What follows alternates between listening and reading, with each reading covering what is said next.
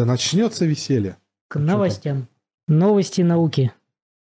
Ты Э, так весело наконец это говоришь. Да, что? Ну, хоть Ну, новости о науке. Ну да. Новости о науке. Э, С тихоходками провели эксперимент. Стихоходки. Тихоходки. Тихоходки – это э, микроорганизмы. Сейчас расскажу. Э, взяли группу животных. Э, в количестве 716 штук разделили их на три группы. э, и животных контрольной группы э, одних заморозили, других не заморозили. И третьи были просто в контрольной группе. Животных контрольной группы, которых не замораживали, прожили меньше, чем тихоходки экспериментальной группы, в среднем около 72 дней. Животные, которые проходили цикл разморозки и заморозки, прожили почти 100 дней. Вот Ну нет- что это была за жизнь?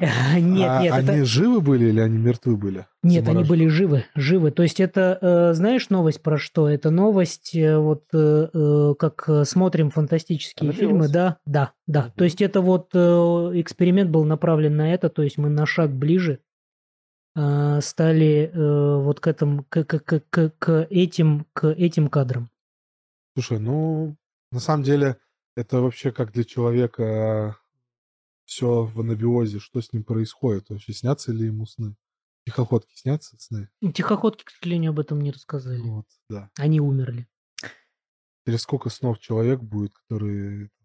Они умерли в конце? Ну да, но у них же, ну, у них конце, век-то короткий. живут. У них век, век короткий. Просто те, которых не замораживали, еще раз, прожили 72 дня, а те, которые Понятно, проходили да-да-да, точно. циклы заморозки и разморозки, они прожили 100 дней. А насколько их заморозили? На 99 дней? Э, Вот тут про это ничего не Просто узнали Это самое интересное. Слушай, на самом деле, вот очень часто, даже когда мы с детьми делаем проекты какие-то, вот тихоходка, ну, где-то досплывет. То есть это, мне Ну, Они кажется, клевые. да, они, во-первых, выглядят клево, там, не знаю, Макс, ты покажешь людям? А ее не видно в кадре, да? Ну, я не знаю, нет, наверное, нет. Тогда я ее вот сюда поставлю. И здесь тоже, наверное, не видно, да? Я думаю, она у нас неоднократно еще, неоднократно Блин. еще будет э, героем э, нашего подкаста, когда к Мне нам кажется, будут там- приходить какие-нибудь биологи. Я Ну надеюсь, да, они к нам про придут. биологов. Потому, Конечно, потому что тихоходка, э, ну, во всяком случае, то, что те, те научные статьи, которые читал я, это такая, знаешь, э, такая современная экспериментальная крыса. То есть, если раньше проводили эксперименты на крысах и на мышах, то вот э, сегодня э, все эксперименты э, проводят на тихоходках. Интересный, интересный мы микроорганизм. еще вернемся. Но, Денис, ты много на своем веку крыс в стратосферу запускал? Да. Ну, Мучил. Я, я стараюсь как раз всяких млекопитающих не запускать. Тебе жалко их? Мне жалко. Но, опять же, понимаешь, до какого-то момента я был вообще против того, чтобы запускать животных, каких бы то ни было.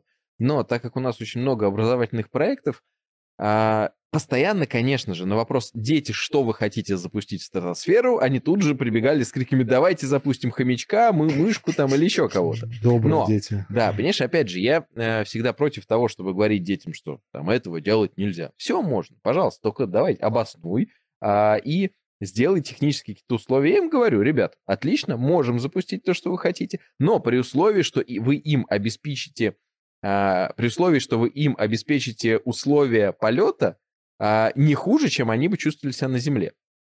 И э, Штрафы накладывать, если вдруг не обеспечили. Да, да, ну, понимаешь, а, а мне всегда казалось, что как бы что это, это им придется ребятам, а, школьникам сделать мини-союз, там, гермокапсулу, там, подачу кислорода, подогрев. Я думаю, ну, никто же не сможет, поэтому животные останутся в безопасности. Но это длилось до одного момента, когда ко мне приходит очередная вот такая школьная команда и говорит, Денис, мы все придумали, значит, вот у нас тараканавты, а, мы провели отбор, мы э, из дрели сделали центрифугу и долго их крутили.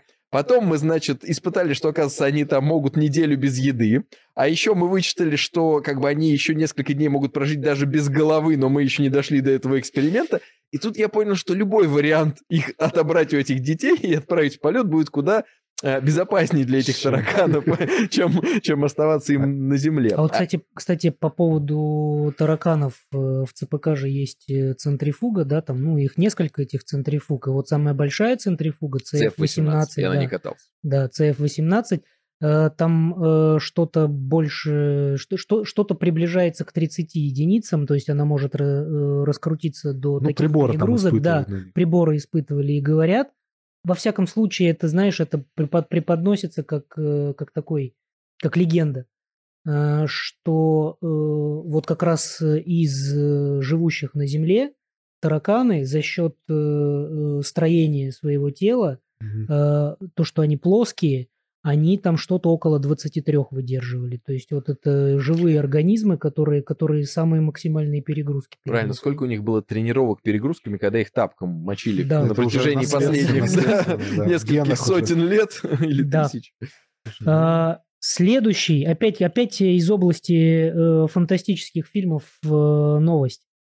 Э, Таран астероида Диморф удался на славу и превзошел самые смелые ожидания ученых. Изменение его орбитального периода составило 32 минуты вместо нескольких десятков секунд или нескольких минут.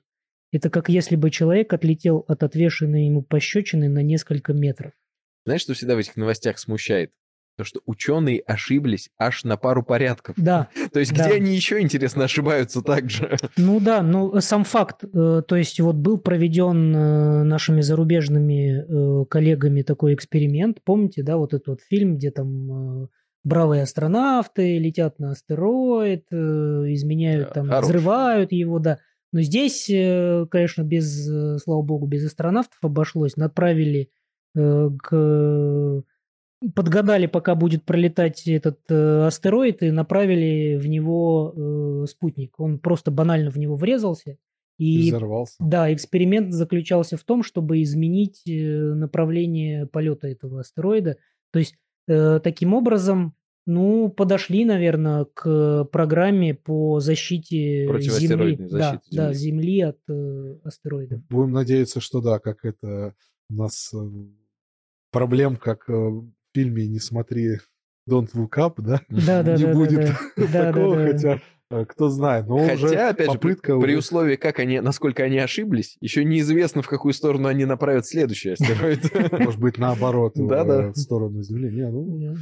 На самом деле это было очень даже э, дети маленькие на лекциях, это прям, когда ты им про это рассказывал, и последний кадр перед взрывом, это очень выглядит эффектно. То есть вообще кадры астероидов, вот этих всех небесных тел, ты такой думаешь, блин, а если там кто-то находился? И Мгм. он такой, «А, и тут летит какая-то шняга на него. Не, ну микроорганизмы наверняка какие-нибудь. Тихоходки а, те да, самые. тихоходки. а, да. ну, Астероидные они умнее были тихоходки, нас, да, мы их такие. уничтожили. там. Да. У них уже была цивилизация. Цивилизация, да. там уже, они там уже готовились уже Дом 2 снимать, а тут, А тут НАСА. а тут все, НАСА не дало Дом 2 снимать на астероиде. Э, И компания Stratolaunch готовится к запуску гиперзвукового когтя. Э, Самолет. Помните вот эту вот э, компания, да, стартап, или не знаю, как он назывался, самый большой на самом деле Самолет в в мире мире, самолет, да. да, Мгм. двухфюзеляжный. Э, У него он там что-то вплоть до того... полет должен был, да, сделать на Нет, это не он. Не, Нет, не, нет, не, не не, он. Не другой. он, не он. Это, Это- вообще, да, это Представь, другой. самый большой именно самолет. Самый большой самолет, самолет Просто в вот мире, два да. фюзеляжа, там, два И 700 между, Всё, я ними, и между ними, да, подвешивается полезная нагрузка. Да, и да. вот они готовятся э, к предстоящему испытательному полету, который, как сообщается, будет включать испытания на отделение беспилотного гиперзвукового макета «Талон-0», э, прототипа ги- гиперзвукового многоразового планера «Талон-A» для доставки грузов на орбиту. То есть это э, на Это не самом военное, никак не с военной ты не знаешь, связано? космос, он всегда, все- он э, тут, э, что, не возьми, он всегда об руку с военными идет, поэтому тут еще и речь идет и о гиперзвуковом э, устройстве, визуально. наверняка, да, однозначно. Но э, сам факт того, что э, компания продолжает жить, потому что ее основатель, он, к сожалению, умер, он, по-моему, выходец из Из Microsoft. Microsoft, да. Да, из- да, да. А, Он построил, он, он, он был главным идеологом э, этой компании, и там доходило уже до того, что они самолет этот построили, испытали и э, почти пришли к банкротству. Мгм. А это действительно, действительно самый большой в мире э, самолет. Вот, и там ему грозило на вечный прикол встать, и тут вот видишь, видишь, такая позитивная новость о том, что он все-таки... То есть те, кто пошли после него, то есть они скажем Да, так, продолжают да. дело. Но я думаю, э, нашлись разумные люди э, в разных инстанциях, которые не дали этому проекту умереть, и теперь, теперь это все будет работать на благо. Но он, кстати, не один такой проект. Это же еще одна новость, прям буквально неда- недавняя, что Virgin Galactic тоже подписала там вроде, ну или намеревается, или уже подписала с то ли с Лихтенштейном, то ли с какой-то малюсенькой европейской страной. Люксембург, С Люксембургом, по-моему. да, Мгм. точно. О том, что вот это будет На летающий военной- космодром. На военной базе. Да. Мы, кстати, тоже вернулись опять к этому проекту высокого старта, и сейчас готовим ракету для очередной попытки запустить со стратостата ракету. Вы а последний раз когда это делали? Ой, это уже было э, много Недавно, лет. да? На нет, Кавказе, нет? Э, На М. в это, в Сочи запускали, нет? Нет, нет, это уже было много лет назад. Э, У нас был запуск в Сочи, где мы тестировали, там было, но это уже не наша ракета была, это там Прожито, школьные да. маленькие ракетки были. А, а до этого мы вот большие ракеты поднимали в стратосферу уже, наверное, мне кажется, лет 7 назад. И с тех пор этот проект лежал на, на дальней полке. Но сейчас мы... А, В тему да. То есть, подожди. Денис, э, я правильно понимаю, что вы на стратостате, да, поднимаете, э, соответственно, в стратосферу Ну, на ну, некое, высоту? некое пусковое устройство, да? Да, то есть у нас А, ле- летающий космодром да. такой маленький. И, то есть, вы стартовый его стол. туда практически бесплатно э, забросили, а, и там э, включается обычный, э, ну, традиционный жидкостной ракетный двигатель, и ракета э, дальше уже летит, как обычная ракета, правильно? Да, в принципе, все правильно, за исключением того, что э, жидкостных ЖРД в, в России у любителей нету до сих пор, ну, таких нормальных рабочих. То есть Мгм. все любители, все частные ракетные компании России э, летают на ТРД. Мгм. И мало, ну что значит летают? Это, конечно, честно говоря, грустно, потому что э, реальный рекорд э, полетов частных ракетных компаний в России это 7 километров. Несмотря на то, что они заявляют 12 там или сколько-то, это все брехня. А, это... Полет по инерции. Не-не-не, да, они не, не долетали, это просто вранье. Там просто одна компания э, соврала, а вторая для того, чтобы не, не оказаться ниже, поставила примерно там такую же цифру. Ну, Мгм. там забавно. Мгм. А, то есть вот 7 километров — это вот такой вот рекорд всей нашей частной ракетной космонавтики. А, при том, что мы там в стратонавтике уже на э, 27 километров ракету поднимали. Другое дело, что твердотопливные двигатели, которые мы используем, они не могут, как выяснилось, не могут стартовать в условиях стратосферы. А, Ну, поэтому в мы таком ракету- виде, как мы запускаем их Да, на э, Земле. на Земле. Поэтому, э, как она поднялась у нас вместе со стартовым столом на свои Мгм. там 27 километров, так она и спустилась тогда, вот много лет Мгм. назад. Сейчас мы там используем другой вариант уже там розжига, плюс мы сейчас делаем новую электронику, ну, Мгм. всё-таки А в чем проблема? Не горит? не, не разжигается. То есть у Мгм. нас э, запал срабатывает, Мгм. дымок выходит, Мгм. а двигатель не выходит на режим. Мгм. И на самом деле Кислорода было, не хватает. было много предположений. А, ну, знаешь, вот фраза «кислорода не хватает». Вообще твердотопливному двигателю он не нужен. Там же все уже в нем, внутри. Ну да. Другое дело, чтобы начать вот этот Да, процесс, да, выйти да, на да. режим, ему что-то нужно. Мгм. А там же у нас в стратосфере и температура там минус 50, предположим, и а, давление в 100 раз Как ниже. сырыми спичками Да, разжигать, да, да. сути, ну, то есть и, и вопрос, а что здесь критично? Мы пытались там и греть, и там как-то еще, ну, то есть разные способы, и ус- усиливать А там если запал. пыхнуть ему кислородом? Вот, понимаешь, мы даже делали систему прям подачи кислорода туда Это через 7 лет баллончик. назад? да. Ну, вот так мы экспериментировали. То есть мы после того, как мы попробовали, она не полетела, мы на Земле отрабатывали разные варианты, собрали барокамеру, в этой баре- барокамере экспериментировали. И вот там мы нашли какие-то способы, которые нам показалось, что, а, ну, показались, а, что да, они вроде позволяют это Мгм. сделать. Но, опять же, это все у нас на инициативном порядке, то есть чисто за мой счет, поэтому а, там то времени не было, то не было бюджета на этот проект. Сейчас вот мы к нему вернулись, э, там и во время пандемии у нас там было время свободное, поэтому мы и а, вот этот проект, и еще пилотируемую нашу потихонечку нам тоже сдвинули. Давай э, расскажем, наверное, кто смотрит нас, наверняка знают. Денис Ефремов, наш гость э, подкаста «Три слона и черепаха». Э, И Денис Ефремов, э, его можно по праву называть, помимо того, что энтузиаст космонавтики и человек э, уже, ну, имеющий компанию, называется она «Стратонавтика». э, занимается как разработкой и испытанием оборудования в стратосфере, да, подъемом, осуществлением запуска в стратосферу различных там оборудований, экспериментов, так еще и э, образовательными школьными программами, да, то есть большой человек, и, ну, мне кажется, многие, кто занимается космосом, знают Мгм. Дениса. Денис, э, извини, я тебя перебью, да, вот э, э, сразу, чтобы мы не прыгали э, там от одного к другому, да, чтобы люди сейчас не лезли э, в Википедию и не лезли э, в старые свои школьные знания. Стратосфера это где? Ну, на разных, э, в разных частях Земли она может начинаться на разной высоте, но, в принципе, считается, что где-то от там 12-13 километров и выше. Мгм. Какие там условия? А, примерно это перепады температур до минус 60 по мере подъема туда. Причем как бы на высоте а, вот как раз 14 там, километров это может быть минус 60, а на высоте 30 километров это может быть уже минус 10. То есть там уже начинает отогреваться, то есть так как атмосферы становится меньше. А тут как раз вот интересный такой показатель, что на высоте 30 километров всей атмосферы Земли остался всего 1%. Мгм. То есть уже 99% ниже под вами. А, кроме того, а, радиация, уровень радиации на высоте 30 километров такой же, как и на МКС. Потому что уже атмосфера не защищает тебя, а как бы до радиационных поясов еще далеко. То есть. МКС находится ниже, так же, как и вот наша платформа, поднимаясь, испытывает те же, там, не знаю, плюс-минус, там, тысячи микрорентген в час.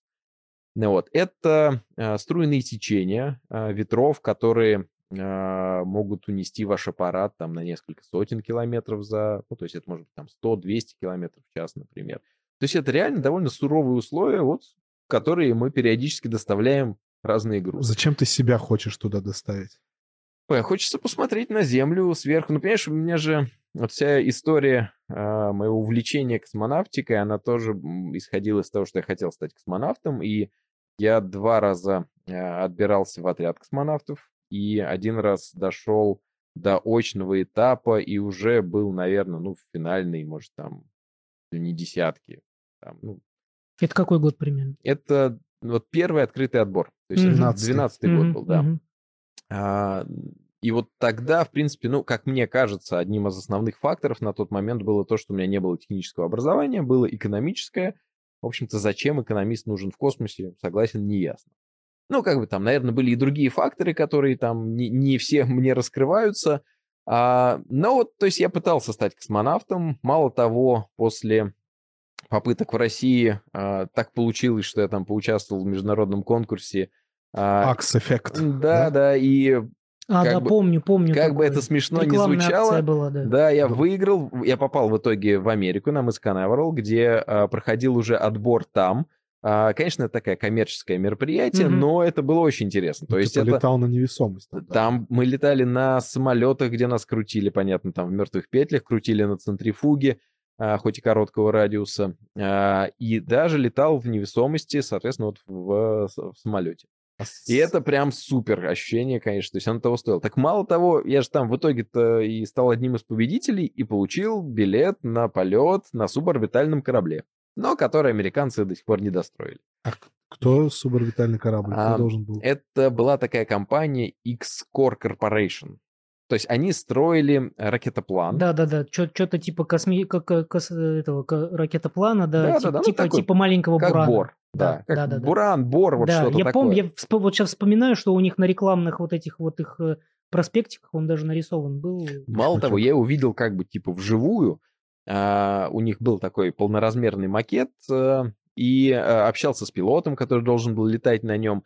В принципе, как бы я как там человек технически более-менее там, как мне кажется, грамотный, я уже тогда понимал, что уровень у них пока еще очень низкий. И вероятность того, что они все-таки его доделают и доведут до а, летной годности в космосе, ну, она была небольшая. Поэтому, как бы я не сказать, что ожидал А много. Вам его показывали? Да? Да, да, да. Слушай, ну для рекламной акции это достаточно глубокая интеграция, что ты там и Прям, на центрифуге покрутился, и на невесомость Да, да, да. полетал. Это, это, это круто. И- и- так мало того, мне же э, вручал вот этот вот билет на суборбитальный э, полет Баз Олдрин. Мгм. То есть, понимаешь, познакомиться с Базом Олдрином, пообщаться с Да. ним, это То есть оно точно того стоило. Мгм. Ну, в общем, опять Базз же... я- Олдрин это человек э, номер два, который Побывал побывал, на Луне, да. Тебе сказал, чтобы ты тащил свою задницу на Луну или на Марс? Да, вот то, что сейчас Илья проговорил, да, чтобы все понимали, это... Это э, цитата. Да, это, это у него, да, типа, типа, типа его коммерческого, коммерческого лозунга Move US to, э, To the moon? To the Ну, moon. to the moon, Да. да, или Да. to the Mars. Да, да, а это уже Маск потом перехватил To the Mars. Да. Ну да, ну, в общем, это было очень круто, но в космос я так и не попал. Поэтому, а, занимаясь параллельно и, и дальше, как бы развивая стартанавтику, я в какой-то момент понял, что, ну ладно, если не получается а, на Слушай, извини, чужих космических извини, а билет еще да. действителен? Ну, он есть, нет, потому что компания уже обанкротилась. А, понятно. То есть, как бы надеяться на то, что кто-то достроит его, уже не стоит. Мгм. А, так вот, как бы не попав на чужих аппаратах, я понял, что, наверное, надо строить что-то свое, и мы поэтому занялись вот этим вот пилотируемым проектом. Тем более, что за последние э, 10 лет в стратосфере вот так вот побывали там всего два человека, которые оттуда прыгнули. Баумгертнер. Баумгартнер, австриец, И- а, который спонсировал Red Bull, его знают практически все, Да. потому что на тот момент это был самый а, смотрибельный прямой эфир а, за всю историю YouTube. Да. Но было это уже 10 лет Ага, назад. ага. И спустя год а, рекорд его, то есть там вот эти 39 километров, куда поднялся и прыгнул Баумгартнер, побил товарищ Алан Юстас. А его почему-то про, не- про него вообще никто ни- почему-то ничего не Расскажу, знает. почему все очень просто. Потому что э, Red Bull, который спонсировал проект э, Red Bull, э, в смысле Баумгартнера, а, это был рекламный проект. Им главной задачей была это, чтобы все это прогремело. А, то Алан Юстас это был один из директоров Гугла, который Мгм. просто сам тихо хотел прыгнуть. Он даже про- почти не снимал это. То есть э, из э, всего есть только одно его выступление на Теди, э, где он рассказывает о том, как он это сделал. И, а он на километр поднялся выше, потому что он сильно облегчил всю конструкцию. То есть если Баумгартнер поднимался в гондоле, а она очень тяжелая, большая, сложная, то Юстас сказал, зачем мне гондола? И он практически взял что-то типа Орлана, а еще даже проще. Скафандра. Под- Орлан это скафандр, да. скафандр для ВКД. Да-да, подвесил себя за шкирку и просто вот так вот, вися под э, огромным шаром, поднялся на высоту выше 40 километров а, и прыгнул оттуда. Вот, то есть, как бы это, и понимаете, вот опять же, посмотрев на это, на один полет, на другой полет, мы поняли, что, в принципе, а почему бы не попробовать сделать нашу версию Слушай, а такого ведь же? были же еще, э, с чего все начиналось, э, там, по-моему, опять, как, э, как, как, как обычно, СССР и США, да, по-моему, СССР первыми в этом деле оказались, что там кто я очень плохо эту историю знаю, кто-то Долгов. прыгал, да, кто-то погиб даже. Да, там, там было очень много. Это постоянно был, был, была конкуренция на протяжении там еще с момента первого воздушного шара, кто поднимется выше. А когда первые люди там поднялись до высоты там, не знаю, 8 или там 10 километров и задохнулись, еще не Мгм. понимая того, что там не хватает кислорода, что такое Мгм. парциальное давление. Потом Мгм. начали выяснять, как это все работает. Там постоянно то, то здесь погибли, то тут погибли. Потом... Кстати, э, та же самая такая же история с океаном точно такая. же да, да, да, да, да, да. Ну вот, то есть это был постоянный такой вот э, конкуренция, и у нас, да, в советские времена несколько было таких вот и фатальных историй, когда стартонавты гибли по разным причинам, А, и не только у нас, и на самом деле как бы даже и в современном уже мире тоже э, вот, э, был, например, такой товарищ Николас а, Пантиниада, А, он тоже как бы решил сделать прыжок из стратосферы, а, но ему не везло постоянно, а, и а, то он не смог разъединить разъем а, кислородный и выпрыгнуть из кабинки, и в итоге там в той же самой кабинке и спустился, Мгм. то у него произошла разгерметизация, и, соответственно, он там погиб. Мгм. Ну, то есть, и это было, там, сколько, пару десятков лет назад, я уже не помню, в каком году он это Мгм. делал. Ну, вот. ну, то есть, это, на самом деле, конечно, опасная история, но людей туда тянет. Мне, по крайней мере, давно хочется посмотреть на Землю с какой ты высоты стадии 30 щас? километров. А, Что вот, вот сколько, ну, что тебе осталось, чтобы вот полететь? да все как всегда, дело-то в мелочах, понимаешь? А. Я еще там два года назад, там три года назад мы сделали э, тестовый запуск э, скафандра. У нас есть скафандр «Сокол», и мы его подняли как раз на высоту там вот этих порядка там 30 Скафандр километров. «Сокол» — это спасательный скафандр, в которых наши космонавты в космос улетают и из космоса возвращаются. Да, и мы считаем, что его достаточно для того, чтобы э, вот совершить прыжок из стратосферы. Там есть свои нюансы. Он, конечно, рассчитан не под ту форму, не под свободное падение, но это все там решаемо. Он рассчитан под сиденье все-таки. Да-да-да. А, у нас были там тесты и в аэротрубе, в скафандре. То есть, в принципе, все это решаемо. И, а, но, как всегда, есть какие-то мелкие нюансы. Там то мы хотим все-таки а, измерять содержание кислорода в крови. Здесь вопрос, а как вот это вот сделать, особенно при условии, что у тебя кислородная атмосфера внутри. А в кислородной атмосфере надо очень критично относиться к электронике, которую там внутри держишь. Конечно. Да, то у тебя еще какие-то нюансы, то, понимаешь, куча есть нюансов каких-то юридических, там, как это сделать. Поэтому вот это одна история, и мы все время потихонечку чуть двигаемся, делаем еще какую-то систему, проверим. Там, знаешь, опять же, банально даже тот же высотомер для э, полета. То есть мы, у нас, понятно, есть собственная электроника, которая все это меряет, но э, для человека это нужен как бы другой с экраном.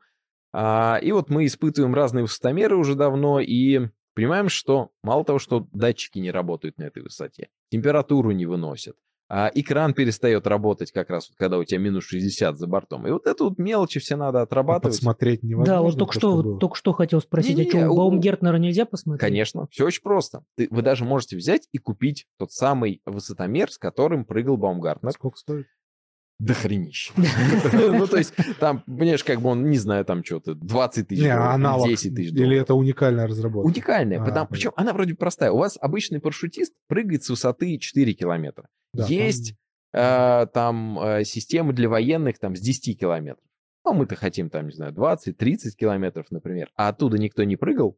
А, ну, то есть прыгали вот эти два человека, миллиардеры, считай, а, для которых сделали уникальную разработку. То есть вы еще эту задачу пока не решили?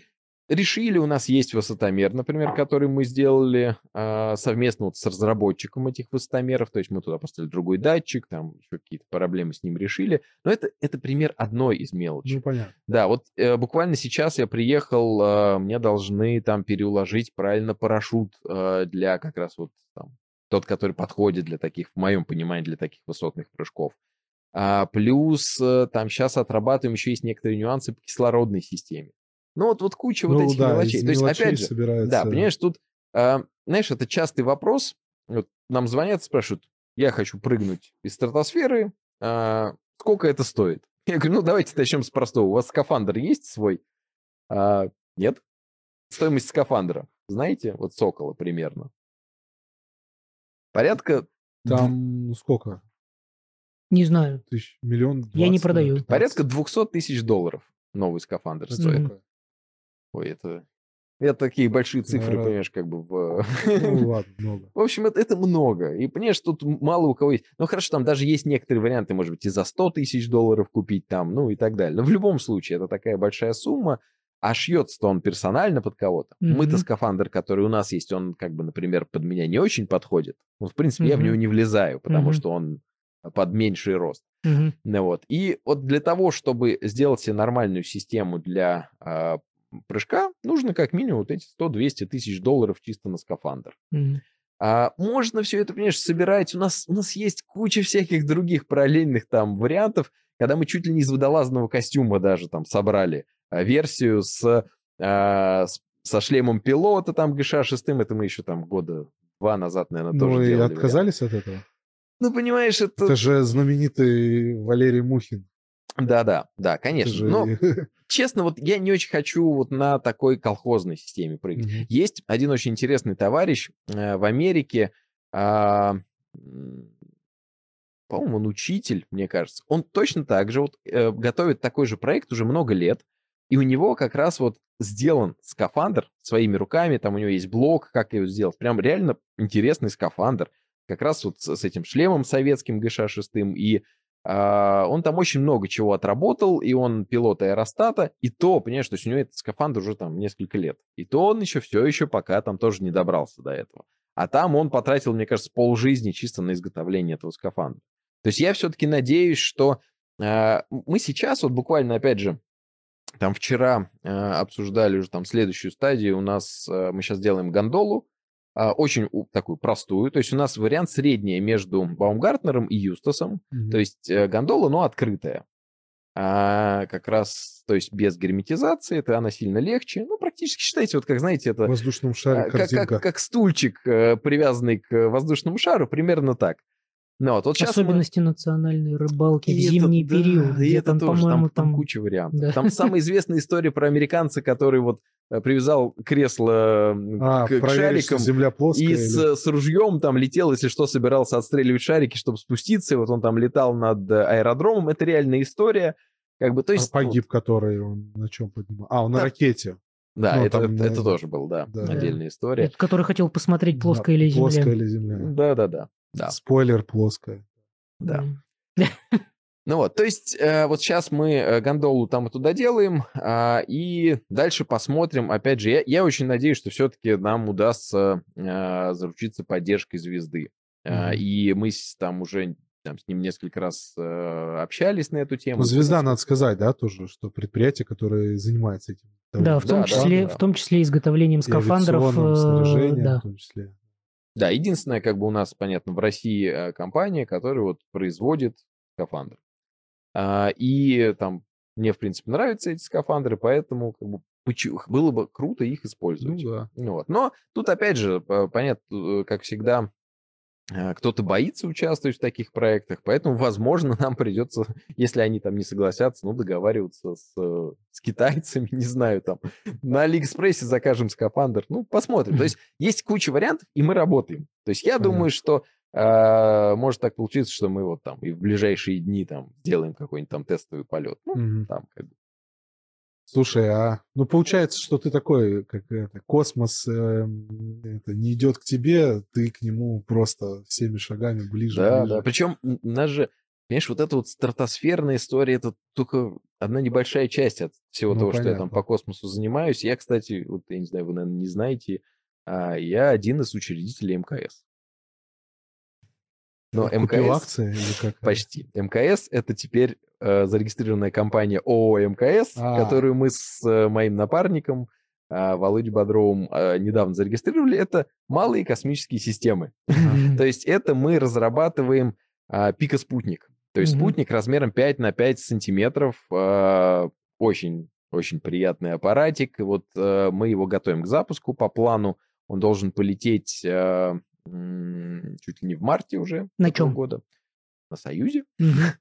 А, А, слушай, это вот эта вот э, э, акция, по-моему, которую э, чуть ли не президент. Я понял, о чем ты говоришь, да. что типа частным компаниям Да. на освободившаяся Да. ракета. Это другая программа, Другая. это программа SpaceP, Да, образовательная. У- У нас э, этот аппарат, я опять же вот я одновременно а, участвую там в двух проектах по а, SpaceP и помогаю Подольской школе, например, в разработке аппарата а, школьный космический телескоп. То есть это кубсат, у которого внутри небольшой телескопчик, а, и реально вот мы аппарат уже сейчас там практически заканчиваем. А, то есть близки к тому, чтобы сейчас провести испытания. И вот опять же он тоже в марте должен полететь Какая по, его по задача программе смотреть SpaceP. в космос или Да, на да. Землю? Нет, как раз-таки в космос. То есть ДЗЗшных аппаратов много, а вот таких, чтобы смотрел в космос, ну, опять же, делается крайне мало. А уж частных в России уж точно нет. Мгм. А тут еще и школьный. Это Мгм. вот одно направление как раз по SpaceP, а второе это вот именно компания Стратонавтика делает тоже свой аппарат. э, В первую очередь там он образовательный, на котором в качестве полезной нагрузки вот те самые маленькие спутнички, на которых будут а, проводиться эксперименты, которые там школьниками будут разрабатывать. Ну, а так-то их можно применять и для любых других Полезная задач. нагрузка там сейчас какая? Э, Вот как раз это эм, Открытая задача? это как раз те самые там 8 а, маленьких а, пикосатиков. Не-не, э, пикасатики. А что в пикасатиках? А в каждом из них, соответственно, это... Мы это называем, скорее, знаешь, такая космическая Arduino.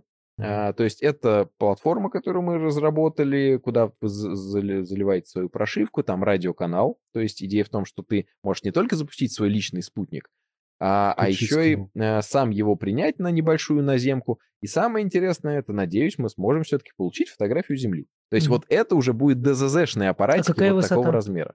Ну, у нас расчетная траектория же не от нас зависит, мы не выбираем, так как мы Мгм. летим попуткой, это ориентировочно 600 километров. Мгм. Это чуть выше, чем МКС. Да. Мгм. Ну да, там все такие ДЗшные аппараты. выводят Слушай, а вот э, с такой высоты, э, вот я смотрю фотографии из космоса, да, вот то, что космонавты фотографируют э, Землю, ведь ее же, то есть вы не сфотографируете ее как планету, вы сфотографируете ее просто какой-то участок, я правильно понимаю? А, это все зависит, конечно, от угла объектива. И, то есть мы даже из стратосферы а, можем считай, сфотографировать как планету. Но это, понимаешь, это же вопрос в том, как это представить. Ну вот что... смотри, знаешь, почему я задаю вопрос? У меня тут летом э, был э, достаточно, ну такой, э, для меня лично э, неприятный опыт общения с товарищами, которые э, против того, что Земля э, это шар. Да, и вот одним из их аргументов они все время э, говорят, э, что ну, фотографий из э, из космоса, глядящих э, на Землю, их э, вот достоверных нет. Да? Вот э, говорят, что там в основном все фишаем сфотографировано, да? Вот можно сделать такую фотографию, ну, тут, тут, тут, да, вот, вот э, мне кажется, что вот твоя компания это как раз вот то, что нужно вот этим вот э, господам, так... чтобы вот каждого на этот э, э, стратостат посадить и отправить, чтобы они уже своим взглядом посмотрели, чтобы и чтобы они уже успокоились, и, я не знаю, чтобы их мир перевернулся. И Мало того, они далее. реально к нам часто обращаются. Плоскоземельцы. А, плоскоземельцы, Ого. плоскоземельщики реально часто мне звонят. Один раз вообще был какой-то дикий хайп, потому что а, какой-то плоскоземельщик-блогер угу. а, вдруг получил якобы письмо от нашей компании, Uh, у меня никто из ребят не сказал, не, как бы не признался, что отправлял ему письмо. Понятно, я тоже этим не занимаюсь, но он, этот человек, то ли он сам его себе прислал, то ли кто-то послал ему, но не сказал, не знаю. Но он реально получил якобы письмо от нас о том, что мы готовы его отправить в стратосферу, чтобы он своими глазами посмотрел на Землю. Mm-hmm. И он устроил разбор там э, нашего сайта там и говорит, вот же, видите, доказательство того, что Земля плоская, потому что ребята вот мне написали, а, и после этого очень много какие плоскоземельщики писали мне, звонили, хотели сами слетать там и так далее. Но были даже ребята, которые реально приехали и купили у нас набор для запуска в стратосферу. То есть они вас за своих приняли? Наверное, не знаю. Другое дело, что я-то, я-то как раз воинствующий, не знаю, шар... землешаровец. И, ну, Это э, шаровый джихад называется. Наверное, да. Э, и э, тем, тем же ребятам, которые приезжали, то есть я удивился, там были вполне адекватные ребята, которые задавали вполне адекватные вопросы. А, и они задали несколько вопросов, типа, как бы, а вы-то сами-то, вот вы запускаете, вы сами как думаете? Я просто сказал, я говорю, хорошо, вот вы GPS пользуетесь? Вы понимаете, что если бы Земля была плоская, не работало бы там GPS? Ну вот, по-другому бы все не, было бы. На те, самолет... с которыми, те, с которыми я общался, у них и на это тоже. У них вообще на все есть ответ. Да, ну вот... Если вы вот... не плоскоземелец, пожалуйста, поставьте лайк и подпишитесь на наш канал, чтобы у нас, поддержите нас, нам нужно бороться с такими людьми. Да. Да, но вот опять же, те же самые ребята, которые купили э, комплект, э, недавно мне написали, потому что э, они там реально подготовили очень интересную конструкцию, там с камерой не фишаем как раз.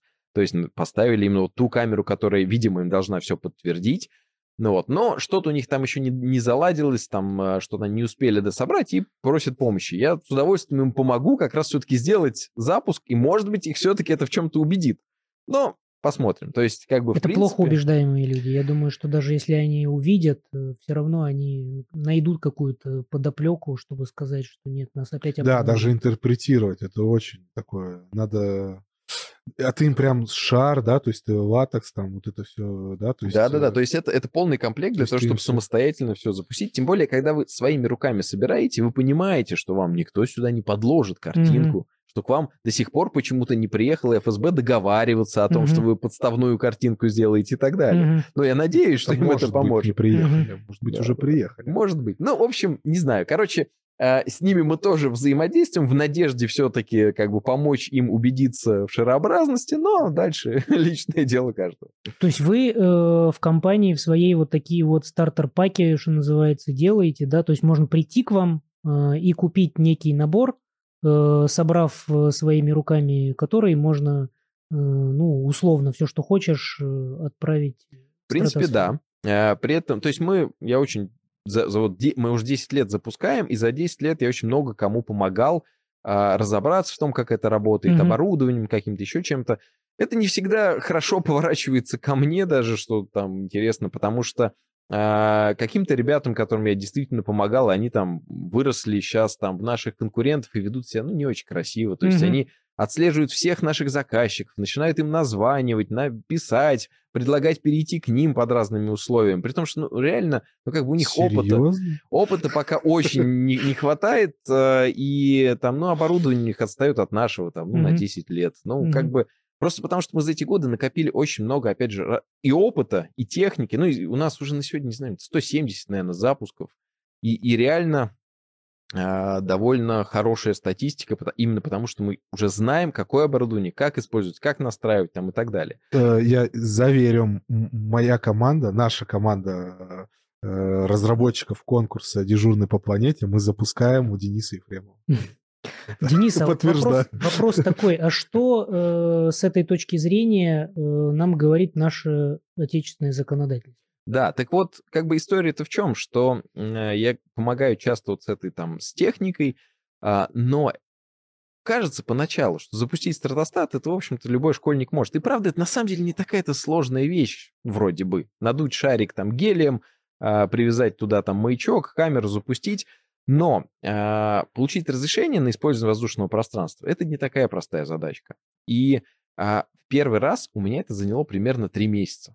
То есть, понимаете, когда я а, там звоню в Росавиацию еще тогда, 10 лет назад, и говорю, ребят, я вот хочу запустить частный стратостат. В общем, как они только не пытались от меня отделаться, но в итоге они сказали, ну ладно, мы-то не против, когда я им все объяснил, как рассчитывается, что мне надо, какое небо закрыть, там, какую часть, как я траекторию там высчитываю и так далее. Они говорят, ну, э, мы разрешим только при условии, что вам э, ну, ФСБ разрешит. Они-то были уверены, что ФСБ меня пошлет, ну вот.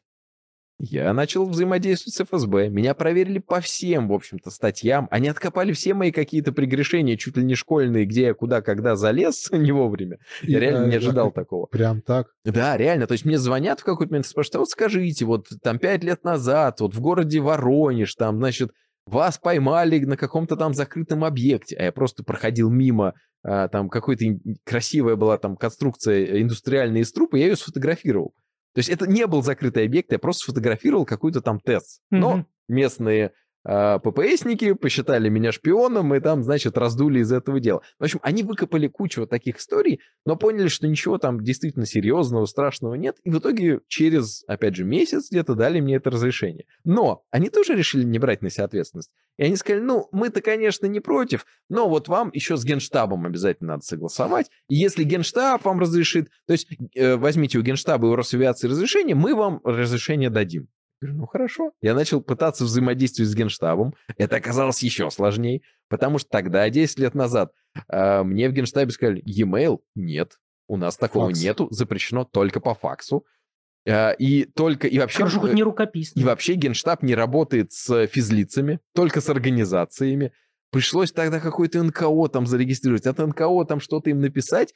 И в итоге каждая из этих трех инстанций, Генштаб, ФСБ и Росавиация, были уверены, что другие две не дадут разрешения. Мгм. Но они сказали, ну ладно, мы-то хорошие, мы-то тебе дадим, но вот те две разбирайся с ними. И когда каждый из трех это написал, все сложилось, пазл сложился, и им пришлось дать мне разрешение. И с тех пор, конечно, я их достал, наверное, тоже уже. Э, И каждый раз, когда я звоню там что-то согласовывать, они говорят, а, Ефремов, никак не угомонишься? Ну ладно. Да, да, да. да, Слушай, а в итоге вот у тебя э, набор документов из трех э, организаций. Собственно, вот кто, э, кто тот контролирующий орган, куда э, документы из этих трех организаций нужно принести? Или ты просто их по- получаешь? и Не, не, это- теперь, теперь это ОРВД, Организация воздушного движения. А, И дальше, в зависимости от того, в какой части России происходит запуск, в тот зональный центр а, я пишу заявку и получаю конкретно разрешение на запуск из конкретной точки в конкретное время с закрытием конкретного э, пространства, там на 100 километров, предположим, в длину, Мгм. на там 30 километров вверх, там и так далее. Ну, то есть это ты пишешь заявку на использование воздушного пространства в местный зональный центр организации воздушного движения. Мгм. Все. То а, есть кому, а кому ты, в принципе, своей, своими конструкциями можешь повредить? Как бы теоретически а, самолетом. Потому что, когда мы рассчитываем свою траекторию полета, а здесь очень интересно, что а, метеорология настолько продвинулась, мы вроде бы не верим. Вы же mm-hmm. понимаете, что, что там завтра нам обещали, там солнце, это же все брехня, Росгидромет ничего не знает. На самом деле много, оказывается, чего знает. Ну, к сожалению, может быть, не только Росгидромет или не Росгидромет, а, а глобальные системы, мировые. То есть есть такие системы предсказания практически погоды, Например, а, система, по которой можно предсказать ветер на всех эшелонах конкретной точки земного шара на, предположим, там 5 дней вперед. И удивительно, что э, очень часто прогноз как минимум там на 3 дня сбы, э, сбывается. Очень точно сбывается. То есть представляете, что э, какие-то суперкомпьютеры так просчитали всю модель Земли и знают столько показаний с разных там метеозондов, например, что они знают на 3 дня вперед, куда будет дуть ветер на высоте 20 километров, например, там над Уралом. Ну и так далее. Это нам позволяет рассчитать траекторию и как раз закрыть тот самый кусок неба. Mm-hmm. То есть знать, где мы полетим. Так вот, а, кому-то там можем помешать? Ну, только самолетом.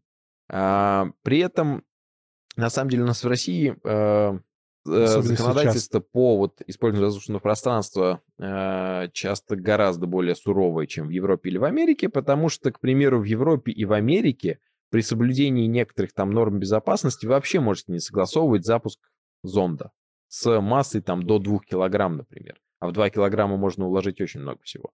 У нас, что ты запускаешь аппарат там на 500 грамм, то на 2 тонны, тебе примерно одинаково нужно закрывать э, воздушное пространство и запрещать полеты кому бы то ни было.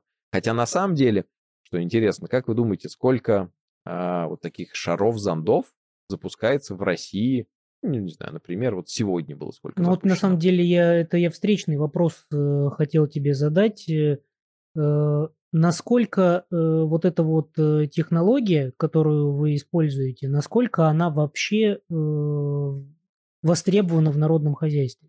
Да, я отвечу на вопрос. Давай. 50. Ты близок, потому что 200. Ну, вот за сегодня, думал, за, за сегодняшний день, э, за сутки, было запущено 200 зондов. Угу. Это же, ну, типа метеорологи запускают, да, очень да. популярно. То есть на, на территории России есть примерно 100 станций, э, с которых два раза в сутки запускается вот такой вот зонд. И, понимаете, представляете, какое их количество, если каждый день 200 аппаратов запускается, за там, десятки лет, что идет эта программа, не, насколько я знаю, нет ни одного зарегистрированного случая, чтобы что-то помешало, там, не знаю, самолету, столкнулось, попало куда-то mm-hmm. и так ну, далее. вероятность крайне такая. Именно, есть, да. Э... То есть вероятность э, Предупреди попасть... аэродром со, со, ну, соседний, чтобы не летали, да? Этого достаточно. Да-да, то есть, в принципе, как бы, на самом деле, там плотность населения, движения, техники в, в атмосфере настолько маленькая, что даже если ты захочешь попасть в самолет, это сделать крайне сложно. Mm-hmm. Но все равно ну, вот как бы приходится получать разрешение и согласовывать. Слушай, скажи самый вообще бесполезный запуск, который у тебя был. Вот просто вот как какую-то фигню просто. Зачем я это сделал? Я видел, я видел, знаешь, что на Ютубе кто-то гамбургер запускал тоже. Мы и гамбургер запускали, и пиццу запускали. И, например, понимаешь, из таких э, очень непонятных, интересных вещей, это, например, был кальян. Ну, представляете, вот зачем кальян в стратосфере? Но у нас примерно треть наших запусков — это реклама. Когда люди хотят как-то приобщиться к космосу, например, и они хотят, чтобы их продукция побывала вот в условиях похожих на космический, с видом на Землю уже как из космоса, а реально вид из стратосферы, он прям очень похож. То есть Конечно. вот эта вот маленькая, тоненькая прям полосочка, голубая атмосфера, она уже внизу. И видно, что сверху чернота космоса, тоненькая полоска атмосферы, Земля, Uh, да, мы снимаем на фишай, поэтому она как раз и выглядит вполне себе шарообразной. Но мы снимаем на фишай, потому что просто нам интересен более широкий, широкоугольный кадр. Uh, ну, тут есть вот свои особенности. Mm-hmm. В принципе, мы снимали и на обычные объективы, просто эта картинка уже ну, не так интересна, когда вы получаете практически ДЗЗ, то есть один какой-то кусочек там земли. Так вот, когда к нам пришли заказчики с кальяном, ребята говорят, вот хотим запустить кальян. А я понимаю, что ну, что такое просто запустить кальян. Я говорю, а давайте сделаем что-нибудь интересное. Давайте сделаем, чтобы он там пыхтел наверху.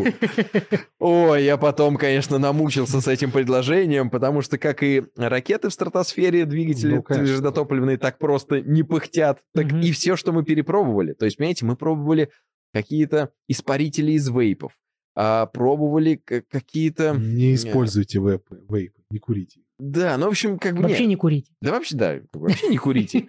А, но вот как, как инженер, а, мне было интересно эту задачку решить. В итоге а, мы так и не нашли вот какого-то решения, которое бы заработало на высоте 30 километров, поэтому мы в кальян поставили дымовую шашку, мы э, проверили ее э, в барокамере, нашли высоту, что-то там может порядка, там, не знаю, 5, 6, 7 километров, но где уже красивая интересная картинка. Конечно, никогда не было на высоте, там, не знаю, 7 километров летящего, пыхтящего колена, а мы это сделали. И реально было очень Ну, круто. круто, да. Ну вот, это один из примеров. Другой из примеров, знаете, есть такой э, космический проект, э, компания Avant Space. Мгм. Да.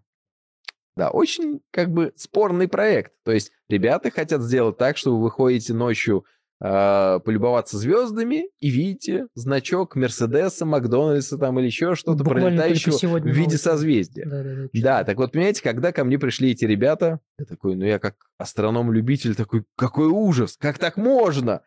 А когда они сказали, а помоги нам техническую задачку решить, давай испытаем лазер вот из стратосферы, а пробьет ли он? Я говорю, да, проект, конечно, ужасный, но как интересно инженерное решение попытаться сделать. И реально я им помог тогда, мы сделали совместный запуск, мы подняли их лазерную установку в стратосферу, а, мы сделали систему ориентации и стабилизации, которая этим лазером светила нам же обратно в глаз, и мы оценивали э, видимость на расстоянии там в 50-100 километров. Плюс э, мы сделали его там э, такое видение по кругу, и люди смотрели там, э, заранее стояли на площадке там в 200 километрах. И реально мы помогли им определить и доказать, что правда этот лазер виден, и он яркость больше, чем там у, у звезд и так далее. Ну, а то есть это... фотографии какие-то, видео есть? Есть, есть, есть. Есть у нас на сайте вот stratонавтика.ру, там есть видео, где рассказывается о многих наших проектах. Ну, сами понимаете, там 170 этих запусков, что мы только, где мы только не запускали. А, и там есть вот эти вот тоже кадры, как Кстати, вспыхивает. на вашем сайте еще даже вот кто зайдет, и мы выложим ссылку в описании. Там вот nearspace.ru у тебя есть э, как раз, если запустить шар с какой, какой-то массой, в какую-то дату, куда он улетит, на какое расстояние, когда он лопнет. То есть это тоже можно все прочитать у себя, Да-да-да, про- Да. посмотреть. да. Ну, то есть, опять же, вот сайт nearspace.ru, это наш старый сайт, я его не трогал уже, не знаю, лет Но там 7, работает наверное. это Да, расчетная там все работает. И там мы выкладывали как раз, чтобы люди могли сами просчитать там парашют, расчет траектории, чтобы э, как раз, ну, помочь ребятам. В основном, конечно, это на школьников было рассчитано, там, если кто-то из школы хочет сделать, а там бюджета на наши услуги там у него нету. Ну вот, но как бы этим пользуются многие, и а, как бы и взрослые конкурирующие компании там и так далее. Ну, пожалуйста. Не, вот есть мы пробуйте, со школьниками, вот у покоряйте. меня ребята сами смотрели, читали. Даже, ну, у нас запуск тогда не получился, денег не было, но это не интересовались. Денис, знаешь, какой вопрос еще? Вот смотри, мы начали э, разговор с достаточно интересного проекта, да, это когда мы э, ракету на, на э, стратос- запускаем в стратосферу, да, и э, двигатель ее начинает э, работать уже там наверху. Вот э, известно, что э, многие технологии, их можно масштабировать только до определенного какого-то вот э, размера. Вы не делали расчеты вот э, до какой степени, то есть вот каких размеров можно сделать вот таким вот образом э, ракету? То есть вот взять условно там э, очень э, большой э, стратостат, да, и э, на нем поставить очень большую ракету, чтобы запустить, э, ну, такой серьезный большой спутник. Насколько это возможно? Ну, возможно, все. Другое дело целесообразность. Конечно, это надо считать. Конечно, мы тоже считали. И вот эту вот задачку а, по расчету там и высоты, которую достигнет ракета, запущенная со стратостата. То есть, понимаете, там же много преимуществ. Вы Мгм. не просто получаете вот эти плюс там 30-40 километров с- к стартовой площадке, а вы еще, например, выходите уже из всех плотных слоев атмосферы. То есть там ракете уже нет сопротивления Ну, воздуха. то есть мы избавляемся от первой ступени. Да, вы можете избавиться от первой ступени, вы можете име- иметь неаэродинамическую форму, то есть, например, это вообще может быть в виде Тора, э, есть такие проекты. Ну вот. А, да, это возможно. И мало того, в Америке, например, был такой проект, назывался он Ракун. Это именно ракета, запущенная с баллона. То есть Рокет плюс баллон, вот получился Ракун. И Мгм. они реально, насколько я помню, там были запуски все-таки там э, выше линии Кармана, то есть выше 100 километров. А, э, По-моему, орбитальных они тогда не делали, но это еще вот прям самая э, заря ракетных запусков. То есть, да, это возможно. Целесообразность до сих пор еще под вопросом, потому что э, я вот эту задачку расчета и высоты ракеты, и там ее массы для того, чтобы вывести хотя бы там кубсат на орбиту, давал разным э, ученым, Мгм. Э, ракетчикам, там, в Бауманку, там, в МАИ, э, и мне давали абсолютно разные результаты. Вроде бы и то, и другое правильно посчитано, как на мой взгляд. Ну, вот. Но один говорит, что ракета э, с шара пойдет там, не знаю, на 20% выше, чем та же самая ракета с Земли. Другой говорит, что он там в три раза выше пойдет. Ну вот. Но поэтому мы и хотим все-таки сделать тот самый тестовый запуск, чтобы сравнить высоту ракеты, э, полетевшую с Земли, и вот ту же самую ракету со стратостата. Там есть еще огромное количество их нюансов, как всегда. Например, вопрос, как там стабилизироваться. Воздуха уже нету, скорости еще поначалу при старте Мгм. мало, Мгм. Да, Да. оперение уже Оперение должно быть там какое-то очень большое. А Опять же вопрос, как его считать. Второе, все-таки это э, летающий вот этот космодром, он там не так стабилен. То есть э, там все это может качаться, вращаться, шататься там и так далее. Ну, то есть а, можно ли? Да, уверен, что можно, и можно орбитальный аппарат запустить, и, может быть, мы все-таки к этому придем. То есть я считаю, что попытаться сделать такую систему для запуска, не знаю, каких-то совсем небольших аппаратов, может оказаться экономически целесообразным. Для больших аппаратов там я считаю, что лучше иметь первую ступень, а это лишь возможность, э, знаешь, как бы и удешевить процесс, и сделать его доступным, например, для частников. Потому что, как я уже говорил, э, в России нет ни одного коллектива, который по- поднял бы, кроме нашего, который поднял бы ракету на эти там 20 километров хотя бы. Мгм. Ну вот. Слушай, я посмотрел на доставку сзади, да, там это Земля из космоса про э, северное сияние. Вообще, а вы делали какие-то научные исследования, ну, при запуск, наблюдая за северным сиянием? А, северное сияние, э, в северное сияние мы не запускали, но расскажу про другие э, Вот- вот научные да, проекты, как интересно. раз потому что примерно треть наших запусков это научные запуски. А, например, у нас был большой проект по э, серебристым облакам. Это очень интересная, загадочная вещь. То есть обычные облака у нас на высоте там 2, 3, 5, там, 8 километров, предположим. А эти на высоте 80 километров. То есть это супер высокие облака, и самое интересное, что еще там пару сотен лет назад их не существовало. Они Мгм. появились э, в какой-то конкретный вот период. А, то есть до этого люди никогда не говорили, что они там видят на закате там вот такие светящиеся облака, и тут вдруг начали говорить. И э, ученые до сих пор еще спорят, откуда же они появились. Но на самом деле там самая рабочая версия, что это извержение вулкана Кракатау было очень сильное, такое, что пепел выбросился аж на высоту вот этих там 70 километров, а, и эти частички конденсируют на себе ту самую маленькую влагу, которая там еще есть. И они там до сих пор летают. И они там до сих пор с тех самых пор летают. Причем, что интересно, почему-то в последнее время вдруг и они стали даже чаще появляться. То есть тоже там не очень бьется. И там это типа по теорией. всему земному шару Да, это, расползлось, это да? по всему земному шару, то есть их э, видно тогда, когда солнце светит из-за горизонта, и как раз подсвечивает их. Они очень красивы там такими светящимися белыми линиями. А Земля это шар. Да-да, Ещё это одно, одно из доказательств, да, потому что, в принципе, вот опять же, ученым несложно радаром понять, на какой они высоте, и именно за счет того, что это шар, этот эффект э, объясняется, что они именно подсвечиваются. Они там подсвечиваются, а все, что ниже, не подсвечивается. Будь Земля плоская, не было бы этих серебристых облаков. Так вот, и мы даже делали запуск совместный. Это э, совместное научное исследование Шведского института космических исследований и э, российского ИКИ, Института космических исследований, тоже по изучению этих серебристых облаков. И мы делали э, запуск в Швеции, то есть на шведском э, стратостате, но летело наше оборудование. Ну Вот, то есть это вот один из примеров. А так мы снимали, например, э, солнечные, лунные затмения. Мы э, ловили метеор, который э, сгорает перед объективом в стратосфере. Ну, то есть было много. Мы испытывали материалы для там вот Пермского института сплошных сред, которые ребята хотели сделать а, надувные конструкции на орбите, но не просто надувные, а надувные и полимеризующиеся. То есть понимаете, что для того, чтобы сделать какой-то большой модуль, Вывести мы его как бы не можем в полном размере, просто надувной он а, как бы очень легко э, повреждаем, опять же, микрометеоритами. А здесь история в том, что это надувается композит, и дальше он полимеризуется в карбон Ну, как бы затвердевает. Углеволокно, да, да, то есть оно превращается вот в карбон, это очень хороший материал. А, и то есть даже в случае, если микрометеорит его прошивает, он не лопается, не разлетается, ну, там, возможно, да, образуется маленькое отверстие, которое, как мы знаем, на орбите можно за залатать. Да. Вот. Пальцем и, заткнуть. Да, и мы помогали как раз вот э, ребятам провести испытания по полимеризации этих образцов в стратосфере, как уже в условиях приближенных к космическим.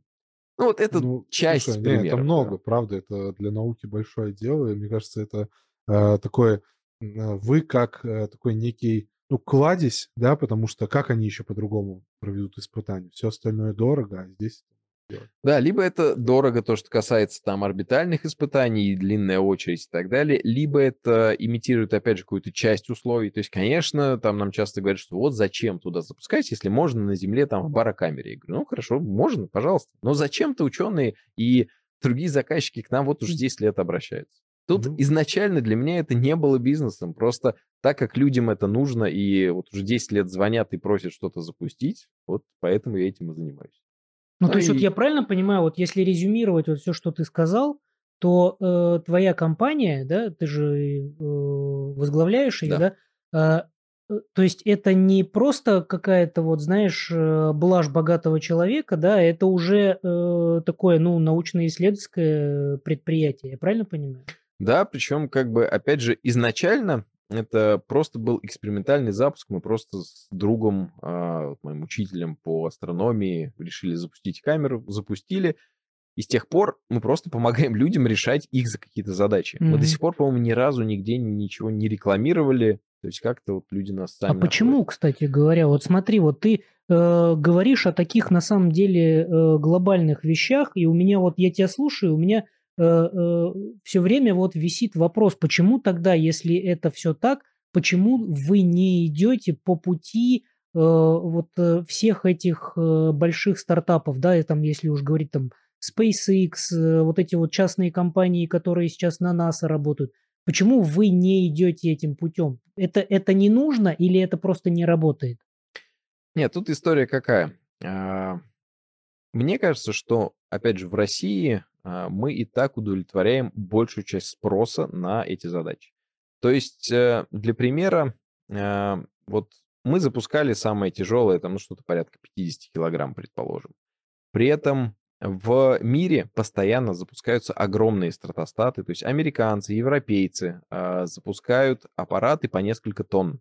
И это научные аппараты. Каждый год по несколько штук там их летает через э, Атлантику или а, циркумполярные полеты. А у нас на складе лежат оболочки, которые могут поднять пару тонн. Но никто в России не может за это заплатить даже там по себестоимости. Ну, как бы нет таких бюджетов. А, при этом а, есть одна команда, ребята-студенты, а, учились в Сколтехе, и вот я их учил тому, как запускать стратостаты, а, мы сделали их первый запуск там вместе. А, я обеспечил как раз там техническую часть, там и юридическую часть. А, а в итоге сейчас они уехали в Америку, открыли там компанию, которая забавно называется точно так же, как мой старый сайт здесь, и э, получили там финансирование в, по-моему, в несколько десятков, что ли, миллионов долларов. То есть тут история в чем, что в России мы, мне кажется, мы как раз заняли этот рынок, который есть вот в том объеме, который он есть. То есть периодически появляется какая-то, опять же, команда конкурентов, э, они пытаются что-то сделать, но как бы, ну, у них там, ну, 2, 3, 4, даже там 10 запусков, и они мало, как бы, не очень-то выживают. На этом мало чего заработаешь у нас. А, так что можно открывать компанию где-то за границей, но там своих таких хватает. Поэтому тут не знаю, насколько из этого можно сделать какой-то там глобальный бизнес. А, мне нравится то, то, чем я занимаюсь, и мы готовы это делать. Я делаю это не ради того, чтобы вырасти эту большую корпорацию, тем более, что мне не кажется, что а, здесь на такую корпорацию есть заказчики.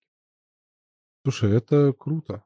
Ну, то есть, э, что ты нашел эту нишу, у тебя есть команда, которая таких же э, наглого, я не побоюсь этого слова, отбитых на то, чтобы такое реализовывать, в таком участвовать. Поэтому э, чем больше у нас таких будет энтузиастов, мне кажется, тем будет лучше. Ну вот, кстати, по поводу команды, э, последнее время по разным причинам часть команды куда-то там э, разошлась. Но они все равно у тебя как бы Кто как? Не-не-не, сейчас вот у меня как раз именно сейчас за последний месяц э, там два человека там, ушли из команды, ну то есть там неважно, разъехались. Э, и э, вот мы сейчас ищем новых сумасшедших, кто готов с нами э, строить все эти аппараты, ездить по ночам на поиски Искать. по лесам, болотам, а, предыдущей ночью собирать все это паять в срочном порядке, поэтому welcome, если среди вас есть такие же сумасшедшие увлеченные. Ты мне ссылочку на HeadHunter дашь, мы э, это разместим да, в хорошо. Ютубе. Слушай, я, может быть, сейчас э, банальность скажу,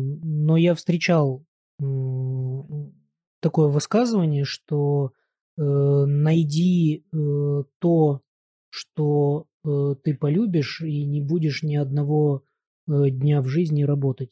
Я правильно понимаю, что да. это вот как раз тот случай? Знаешь, это, это, это, Он не это сложный вопрос. То есть, э, на самом деле, э, мне очень нравится то, чем я занимаюсь, и это другая проблема. Из-за этого я этим занимаюсь 24 часа в сутки. Угу. То есть времени на отдых нету, потому что как бы для меня это работа, она же отдых. И я не понимаю даже, опять же, иногда вот там мои ребята там после запуска говорят, ой, а можно мы не поедем на, на поиски? как так, это же круто, походить по лесу, поискать, залезть на это дерево, там, достать, по, на джипе, там, значит, через лес пробираться. И в последнее время я вообще понял, что мне надоело там как бы уговаривать людей. Не хотите, не надо. Я сейчас часто вообще один езжу на подбор, просто потому что мне это там, мне нравится сам процесс. И, и запускать, и готовить, и, и даже искать. А, да, это в кайф. А, да, это не приносит там каких-то миллионов, хотя мне вполне себе хватает на все, что мне надо. А, и да, у меня нет свободного времени из-за этого вообще.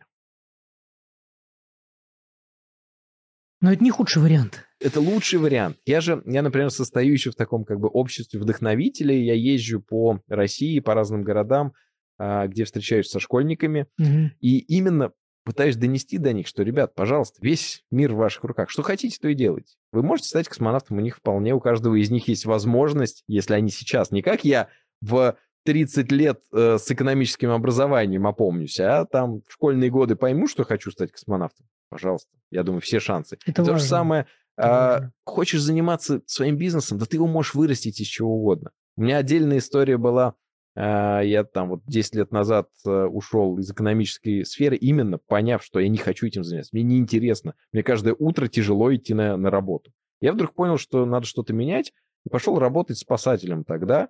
Причем я пошел чисто, вот, знаешь, на, э, на месяцок проверить себя.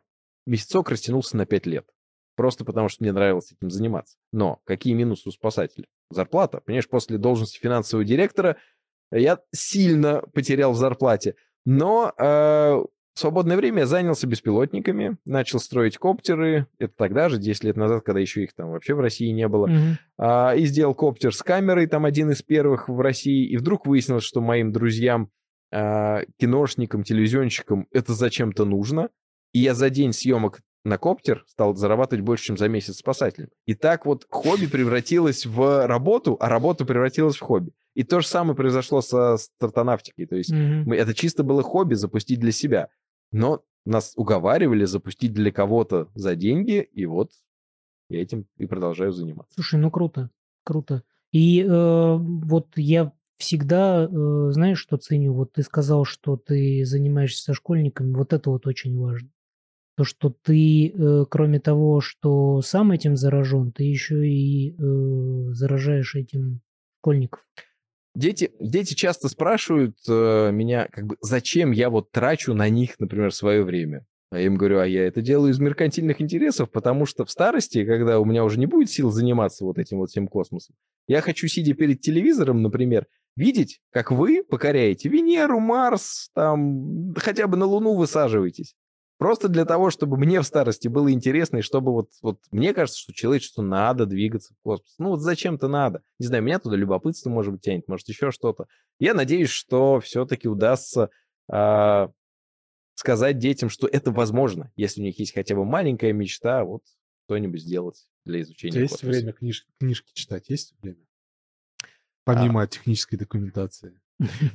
Я вот сейчас а, читаю Гарри Поттера. Но на самом деле нет. У меня, конечно, нету, у меня, к сожалению, абсолютно нету времени читать книжки, но я очень много времени провожу за рулем. У меня 7 лет дочки, и э, мы с ней, с женой очень любим путешествовать, э, и по пути мы просто слушаем аудиокниги. И на самом деле я очень люблю аудиокниги, и это для меня такое часто спасение э, для того, чтобы не заснуть, э, потому что, опять же, по там, два дня по три дня без сна иногда бывает на запусках, и много ездить приходится. Вот аудиокниги спасают. В общем, мне кажется, ты сегодня такую порцию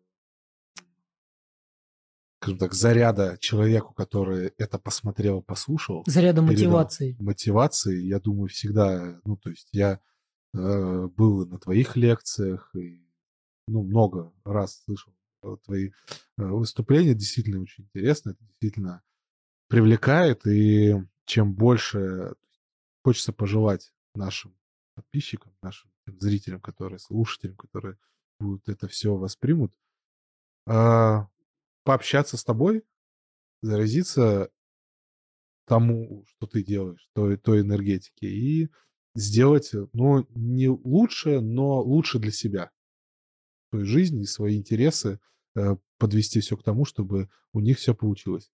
Друзья, мы будем завершать очень, можно долго. Мы любим общаться, очень просим вас э, подписаться, поставить лайки, поделиться с друзьями. И э, если вдруг даже вы захотите, чтобы Денис к вам в город приехал, мы к вам в город приехали, э, прочитали.